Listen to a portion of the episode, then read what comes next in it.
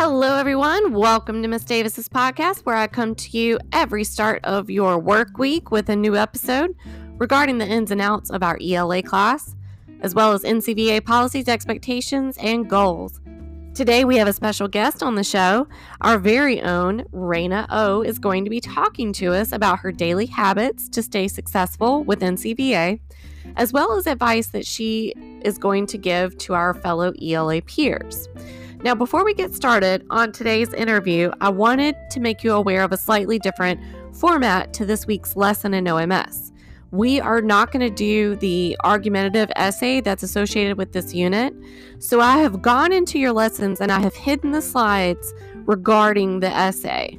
Okay, so that's why they look might, you know, looks like they might be skipping around a little bit, but I have included like just the grammar portions to the lessons and you will still have the quizzes, but I will make sure to check them for any material that might have been covered in the hidden lessons. And as you know, I generally post into your announcements what to look for on the quizzes.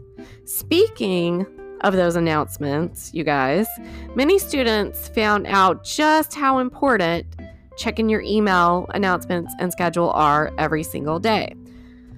While I was out sick last week, I provided you with guided notes and video links so that we wouldn't be too far behind when I got back.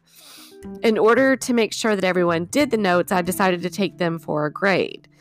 And many students, unfortunately, missed the announcement and email and therefore did not get that easy grade from the guided notes.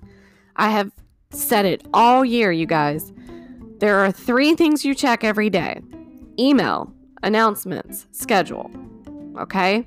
Don't forget that. I'm catching up on grading this week. Um, it'll probably be Wednesday night before I can get the grades in the grade book from the IXL lesson on trace and argument. But I am going to enter the grades from last week's formative and notes, as well as the written assignment into the grade book either today or tomorrow. Um, I'm sorry that I'm a little behind on this grading as I'm still trying to bounce back from bronchitis. But now, without further ado, here is the interview with Miss Raina O. Hope you enjoy.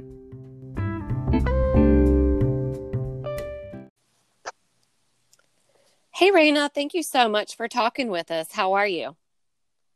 I'm good. How are you? I am good. It's uh it's really good to hear your voice. yeah. You guys, we have been trying to uh fix the audio on this interview for an hour now, Raina, is that right? I think so. I don't know what the time is. Yeah. yeah. in an hour.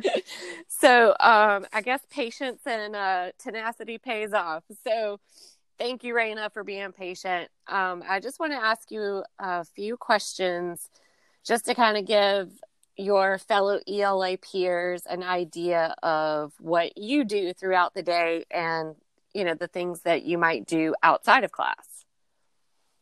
Okay. Okay. Awesome. So, how long have you been at NCVA? Um, this is my first year at NCVA. I've done public school most of my life. So. Oh, nice. So, what's your favorite part of NCVA? Um, it would have to be like the monthly field trips and stuff like that because it gives everyone the opportunities to do different stuff during um during school time. Oh yeah, yeah. Uh, you know, last year we only had about three outings, about three field trips, and so this year uh, they increased it to one per month, which was kind of cool. You know yeah, that it it definitely is a great opportunity. Yeah, for sure.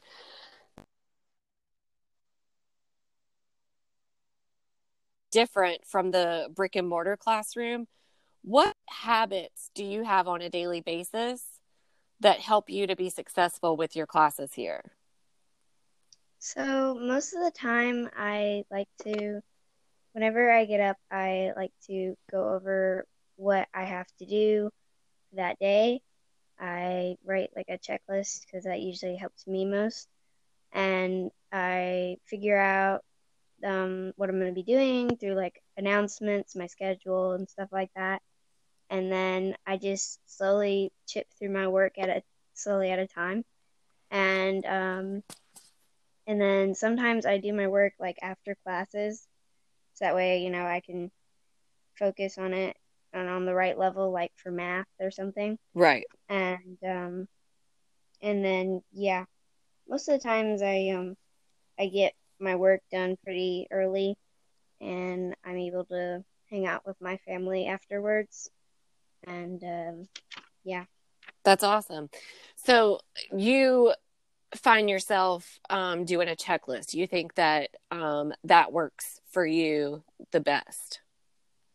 Yeah, most of the time that works for me best because I can just like look at my checklist and in my mind I'm like, oh, I didn't do this. I need to get it done, mm-hmm. and then I have to like check it off, mm-hmm. make sure that you did this kind of situation. Yeah, yeah. Okay, so good. I like. Um, I definitely like the idea of a checklist myself. I have to use one every day as well. Um, do you, as far as you know, when we're talking about like you said you know you finish your your classwork your schoolwork do you do any outside hobbies or sports that you love um i don't have any sports that i'm doing right now but um i think we're to start going to like the um, ymca nearby and we'll start like running around the track and stuff like that and going in the gym upstairs and like hobbies i'm I really like drawing. Um, all my sisters and everybody loves to draw, and um, we're just really artsy, and it's fun to do art stuff and stuff like that. That's cool. That's really cool. My son just got back into drawing too, and there's this like monthly subscription called Sketchbox, and he gets these. He gets like art supplies in the mail every month. Oh, that's really cool. Yeah, yeah. He's so he's gotten back into it. Um, so you'll have to check that out. And yeah. the um the the YMCA is probably a great idea right now since it's so cold outside. You know. yeah, yeah. They have like in, they have like an indoor track above the um above the basketball um court mm-hmm. in at our YMCA, and there's also like the pool and the gym and everything. Nice. Yeah. Nice. That would um that would probably work out really well for the winter time right now. Yeah. So, um as far as ELA specifically, do you find um one skill to be the most challenging for you in ELA? Um I would have to say sometimes it would be theme because most of the time when I read a text, I, I know what the theme is in my head, but I can never find the words mm-hmm. for it. Mm-hmm.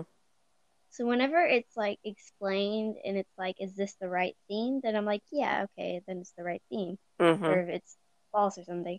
But when it's asking for the theme, I find that hardest because I can never find the right words to explain the theme. That makes sense. That actually makes sense. Um, try thinking, excuse me, try thinking of just topics. You know, like if you were reading a yeah. text and it's about love or bravery or loyalty, that sometimes that helps students to get to the words they want to say, you know? Yeah. Okay.